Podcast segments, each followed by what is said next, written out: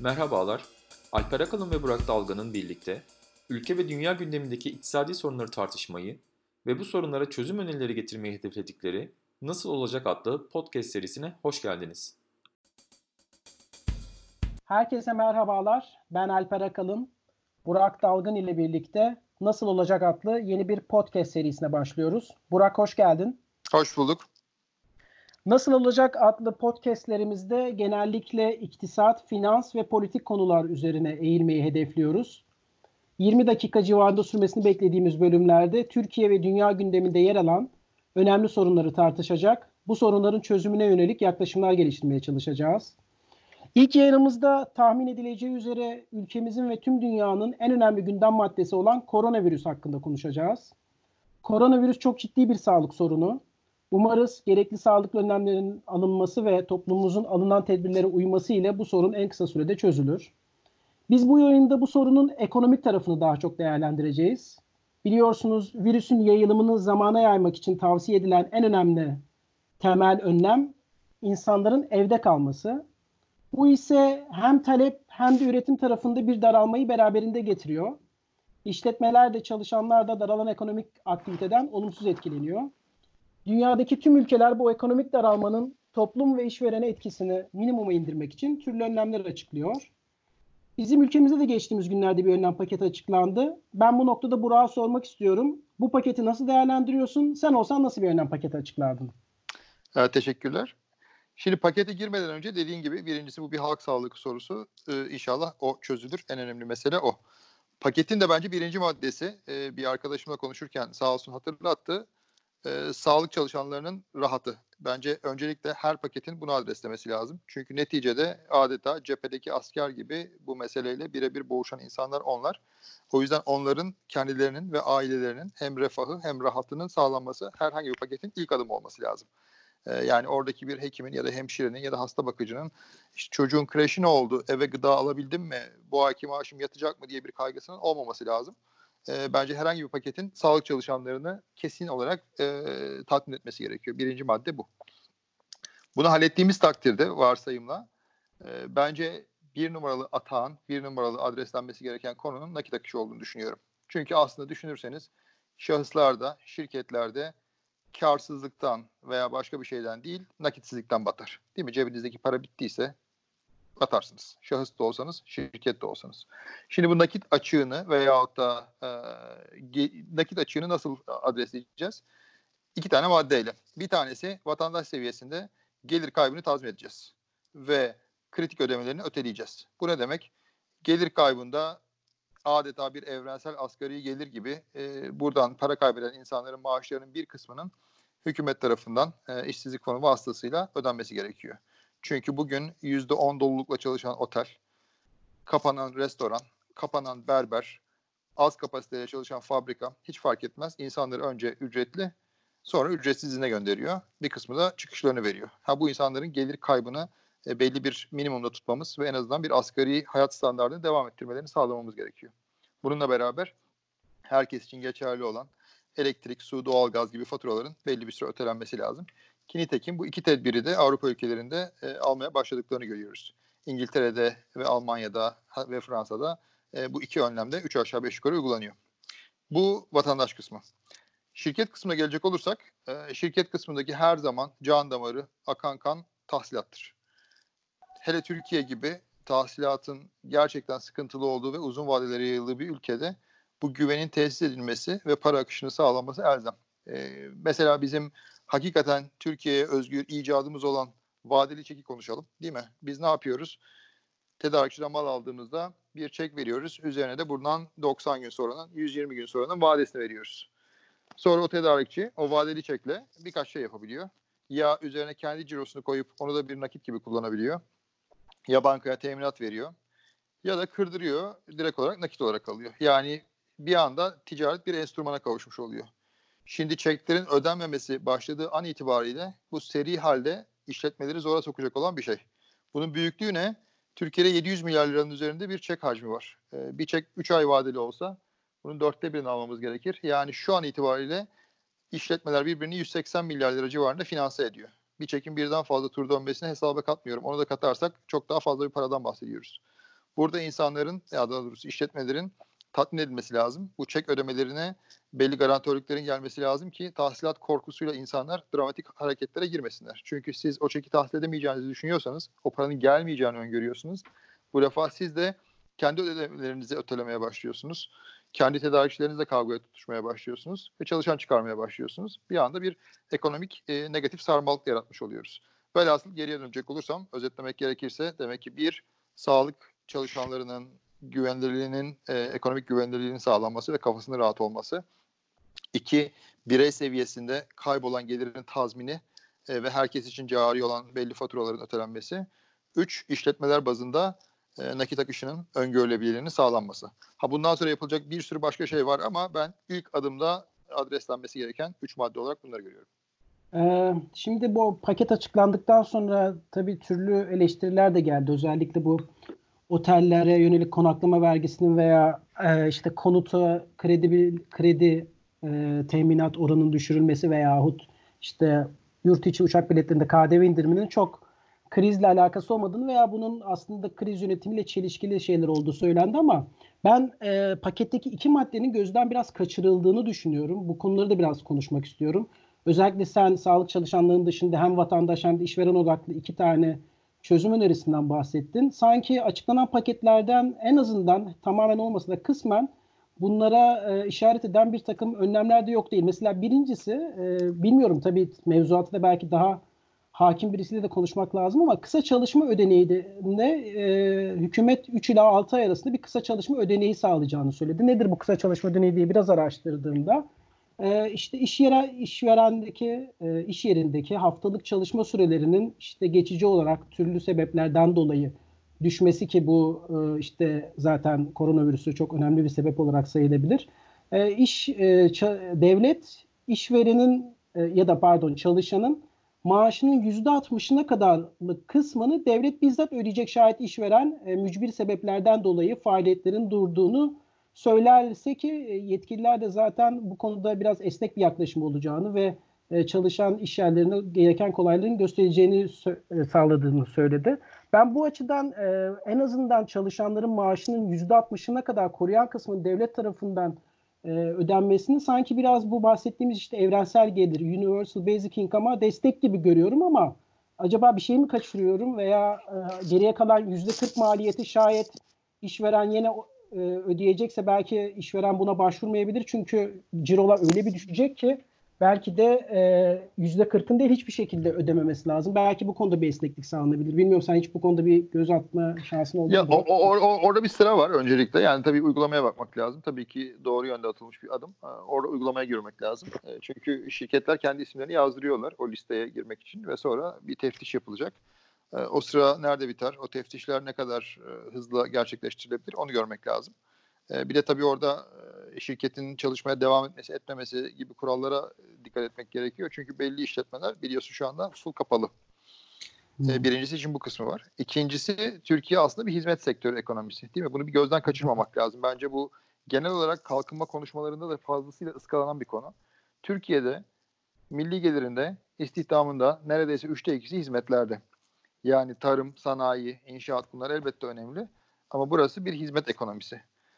Hizmet ekonomisinde de belli hassasiyetler var. Mesela insanlar çabuk iş bulabiliyorlar ama işlerini çabuk kaybedebiliyorlar. Değil mi? Kayıt dışı hizmet sektörünün belli kısımlarında fazlasıyla yüksek.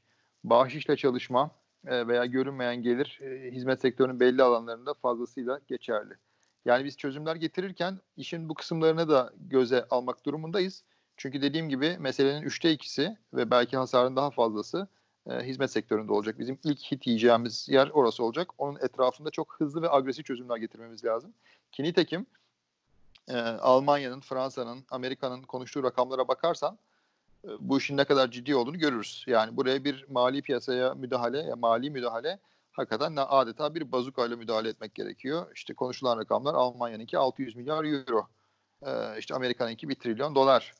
E, bu mertebelerle girmek gerekiyor ki e, hakikaten e, piyasa teskin olsun ve vatandaşın gelir kaybı, işletmenin tahsilat öngörülebilirliği e, veya tahsilat riski e, izah edilebilsin. Peki açıklanan pakette kredi garanti fonu limitinin 25 milyar liradan 50 milyar liraya çıkartılması bir şey olabilir mi? Biliyorsun bu garanti fonunda limitin 50 milyara çıkartılıyor olması aslında verilecek kredinin 50 milyara değil onun bir kaldıraç etkilisiyle belki de 1'e 10 gibi bir etkiyle verilecek kredi miktarının 250 milyardan 500 milyara çıkartılması gibi bir etki de sebep olabilir. En azından bu senin bahsettiğin işverenlerin likidite krizine çare olabilecek bir önlem midir? Bu da gözden Belki. kaçırılmasın diye söylüyorum. Belki gene bu da doğru bir adım. Ee, gene burada da sorular tabii A uygulama hızı değil mi?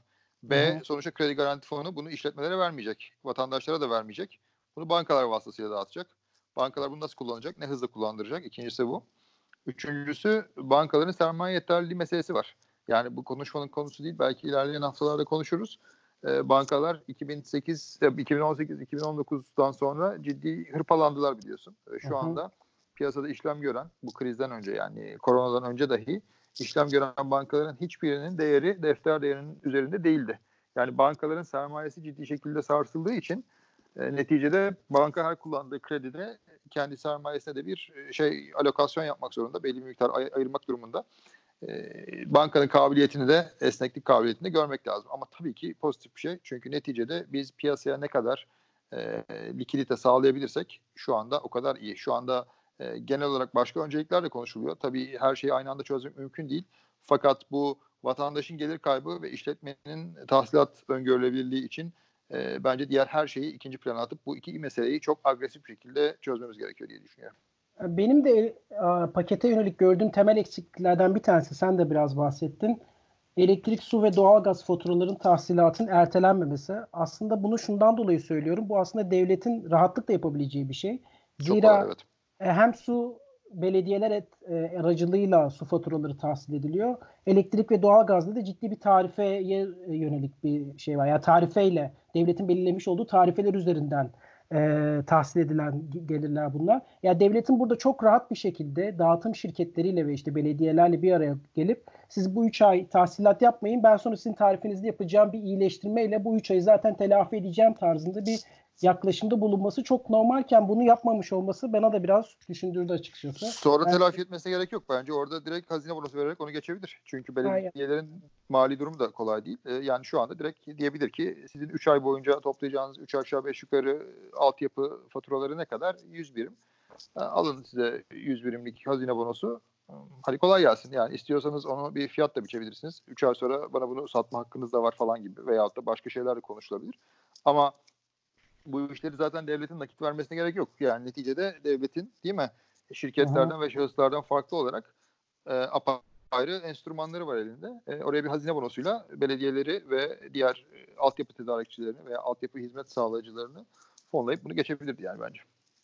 Ee, belki bu dönemde hazine bonolarını almak çok şey işine gelmeyebilir diye düşündüm ama neyse o çok detaylı bir tartışma. Ee, peki sana bir şey soracağım Burak. Ee, tamam biz böyle söylüyoruz. Yapılması gerekenler bu diyoruz. Hatta birçok kişi söylüyor. Belki bizim söylediğimizin çok daha ilerisinde önlemler alınması gerektiğini düşünenler de var. Ee, peki e, neden bunlar yapılamıyor? Yani bunu yapılmasını engelleyen durum nedir diye soracak olacağım. Çünkü şöyle de bir durum var. Karşılaştırmalı bakıyorum. Yani özellikle Avrupa'daki veya Batı ülkelerindeki gelişmiş ekonomilerde alınan hem mali hem de parasal önlemlere baktığımda bu önlemlerin boyutunun yaklaşık e, gayri safi milli hasılanın %10'una varan derecelerde e, önlemler alındığını görüyorum. Türkiye'de ise açıklanan paketin maliyetinin 100 milyar TL gibi bir rakam olduğu söylendi ki bu da gayri safi milli hasılanın 2,5 kadar bir rakamı ki bu rakama da şüpheyle yaklaşanlar var. Yani bizi %10'luk bir yani milli gelirin %10'u kadar büyüklükte bir paket açıklamayı engelleyen şey nedir acaba? Şimdi orada iki tane ihtimal olabilir değil mi? Bir tanesi spekülatif, bir tanesi birazcık daha e, rakamlara dayanan diyelim. Spekülatif olan sonuçta her şey karar alıcının öncelikleriyle alakalı bir mesele değil mi? Yani bunların hiçbir tanesi e, bariz kararlar değil, kolay kararlar da değil. O, o yüzden karar alıcı muhakkak birden fazla e, boyutu düşünerek karar veriyor. Ha, ben kendi perspektifimden söylediğim gibi ben bunu vatandaşın gelir kaybı ve işletmenin tahsilat öngörülebilirliği etrafında optimize ettiğim için e, söylediğim önerileri yaptım. Ha yurt dışında da bir takım hükümetlerin benzer görüşleri olduğunu e, anlayabiliyoruz yaptıklarından. E, ama karar verici neye göre e, karar veriyor? Tabii onu bilmemiz mümkün değil. İkinci husus bunu yapacak barutunuz var mı? Ne kadar cephaneniz var değil mi? Bu aslında bir e, işte top atışı yapıyorsunuz. E, ve bunu yapacak ne kadar cephaneniz olduğunu anlamak gerekiyor. Buna da birazcık daha teknik tabirle söylersek manevra alanınız ne kadar geliyor bu iş. Yani Merkez Bankanızda ne kadarlık bir rezerviniz var, orası ne kadar manevra yapabiliyor. Esas mali bütçenizde, e, kamu bütçenizde ne kadarlık bir manevra alanınız var, ne kadarlık bir hareket alanınız var. Veyahut da işsizlik fonu gibi kara gün paralarınızda yani ihtiyat akçelerinizde e, ne kadar paranız var, ne kadar manevra alanınız var ona geliyor. Şimdi bunu en iyi yapanlardan bir tanesi Almanya değil mi? Senelerce denk bütçe, e, kuvvetli rezervler vesaire o, o politikayla gittiler. O yüzden de bugün 600 milyar euroluk bir e, hareketi yapıyorlar. Pek de bir şey olmuyor. Amerika pek öyle bir denge, dengeli bütçeyle gitmedi ama sonuçta dolar basmak zaten dünyada sadece bir ülkenin yapabileceği bir lüks. O yüzden herhangi bir ülkeyi Amerika ile mukayese etmek doğru olmaz. Ha demek ki e, bizim e, manevra alanımız görece dar diye anlıyorum. E, ki nitekim bu birazcık olayın daha e, siyaset felsefesi tarafına da gidiyor. Ben şahsen denk bütçe, kuvvetli rezervler ve bu tip işsizlik sigortası gibi fonların çok dikkatli harcanması, onların çok disiplinli ve muhafazakar bir şekilde yönetilmesi gerektiğini düşünüyorum. Ama sadece öyle yönetmek için değil, kara gün geldiğinde bunlar hakikaten ihtiyaç duyulduğunda fevkalade agresif bir şekilde kullanabilmek için. Yani o itidalli yönetimin bir sebep için yapılması gerektiğini düşünüyorum. Ee, yani prudence bir de purpose meselesi. Prudence for a purpose meselesi. Ee, bizde demek ki o kadarlık bir manevra alanı yok veyahut da kalmamış diye anlıyorum. Ee, yani şimdi şöyle ben de biraz buna kafa yorduğumda şunu görüyorum. Ee, Türkiye'de e, bunu nasıl finanse edebiliriz daha iyi bir paketi?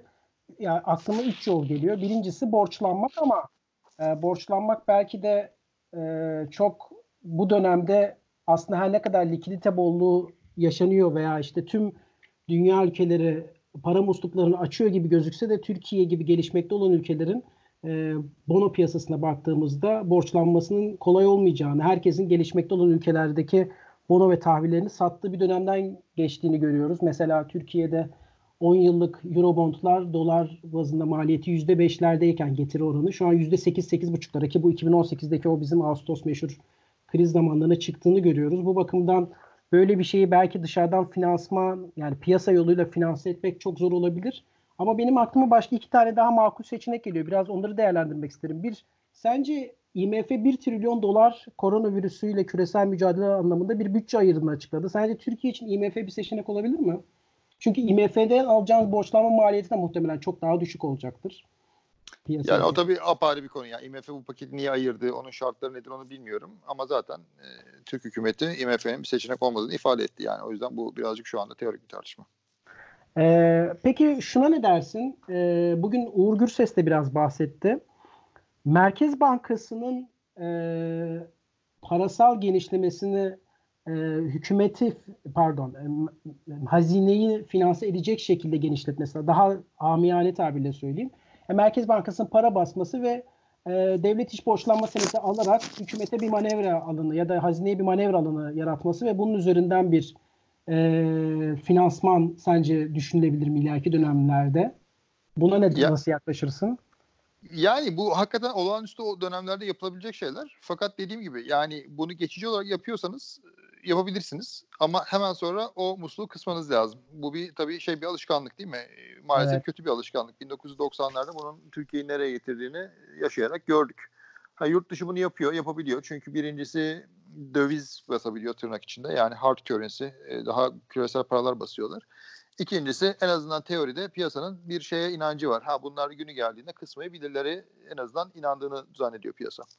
Ha bizim de o kredibiliteyi göstermemiz lazım. Yani Merkez Bankası'nın e, zamanı geldiğinde bu kriz atlatıldığında bu musluğu tamamen ters yöne doğru gerekirse sertçe çevirebileceğine herkesin inanması lazım ki bu enflasyonu çok daha yüksek boyutlara zıplatmasın. Yani bu enflasyon meselesi bugünden yarına mesele değil. Çünkü sonuçta talep yok ortada. Ama diyelim biz bu söylediğini yaptık. E, işler yoluna girdi e, o gün artık Merkez Bankası'nın o musluğu tersine çevireceğini en azından e, buna kanaat getirmesi lazım herkesin ki e, beklentiler ona göre oluşsun. Yani zaten e, güncel uluslararası tartışmalardaki en önemli tartışma noktalarından bir tanesi de bu olağanüstü dönemlerde alınan önlemlerin olağan dönemlerde geri bırakılacağı mı yoksa olağanüstü şartların olağan dönemlerde devam edip etmeyeceği tartışması da var. Benim aklıma tabii direkt parasal değil ama mali anlamda deprem 2099 depreminden sonra getirilen vergiler ve o vergilerin kalıcı hale getirilmesi geldi. Bu bakımdan da sana katılıyorum. Yani olağanüstü dönemlerin olağanüstü tedbirler getirmesi gereğini e, bunların geri alınmasına yönelik sivil toplumun veya ilgili siyasal aktörlerin ciddi anlamda takip edeceği bir ortamda talep etmek gerekir ki bunlar sonradan uzun vadeli yapısal problemlere sebep olmasınlar. Ee, Türkiye'yi konuştuk. Biraz da aslında küresel ölçekte bu koronavirüsün bize neler gösterdiğini veya neleri eksik yaptığımızı anlamamızı sağlayacak e, derslerini konuşmak isterim. Sen bununla ilgili e, tweet de attın, e, tweetler de attın, yazılı yazdın bilmiyorum ama en azından bu konuda senin fikirlerini duymak isterim. Yani koronavirüsü bize neyi gösterdi? Biz neyi yanlış yapıyorduk veya nelerimiz eksikti sence?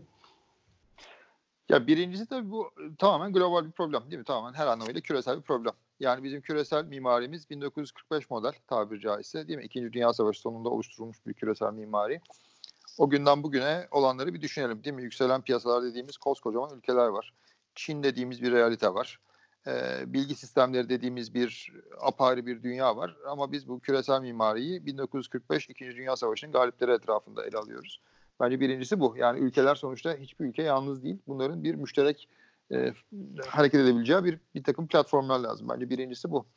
İkincisi bence genel bir kamunun rolüne yönelik bir ihtiyaç tekrar oluşmaya başladı diye düşünüyorum.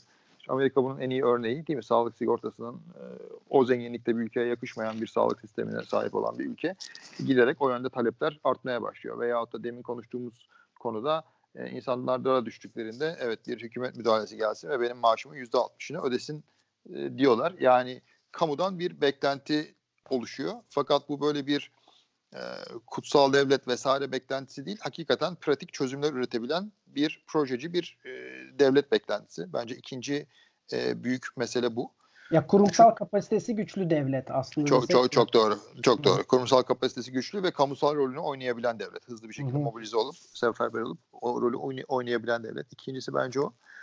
Üçüncüsü benim merak ettiğim, bu da hala bir soru. E, hükümet yapılarının nasıl değişiyor? Değişecek mi veyahut da değil mi? Çünkü Hı-hı. devletin veyahut da kamunun rolünün bu kadar genişlediği bir dönemden sonra A bu ne kadar geçici olacak veya kalıcı olacak?